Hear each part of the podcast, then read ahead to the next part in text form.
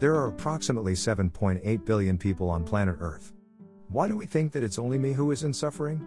Why do we believe that only I have an addiction? Troubles? Problems? How can we let one incident or one person ruin our day or even entire life?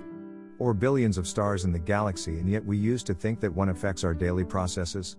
We should try to redress our balance and remember that everyone is unique, nothing is common, and nothing is exceptional. What we do is what make our lives the way it is. Always recall the best things that have happened in our life, the things that made us smile even for a moment. Never worry of what could go wrong or could have gone wrong. In what awful ways could it all fall apart? What disastrous chain of events might unveil?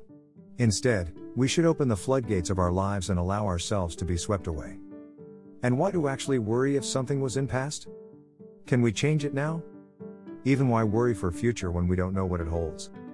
Do we know how long will any one of us live? No. Then why to worry? If anything troubling us in present, then we can do something about it. And why to worry even if we can't handle it? In the process of our depressing little thoughts and exercises which comprises of a sufficient number of negative outlooks, even the happiest moments in life can become a source of anxiety and stress.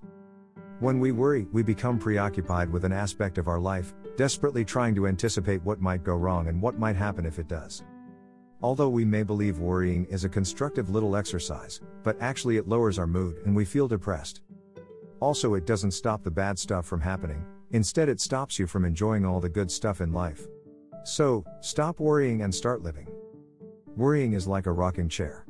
It gives you something to do, but doesn't get you anywhere. Thank you. And subscribe for more such podcast.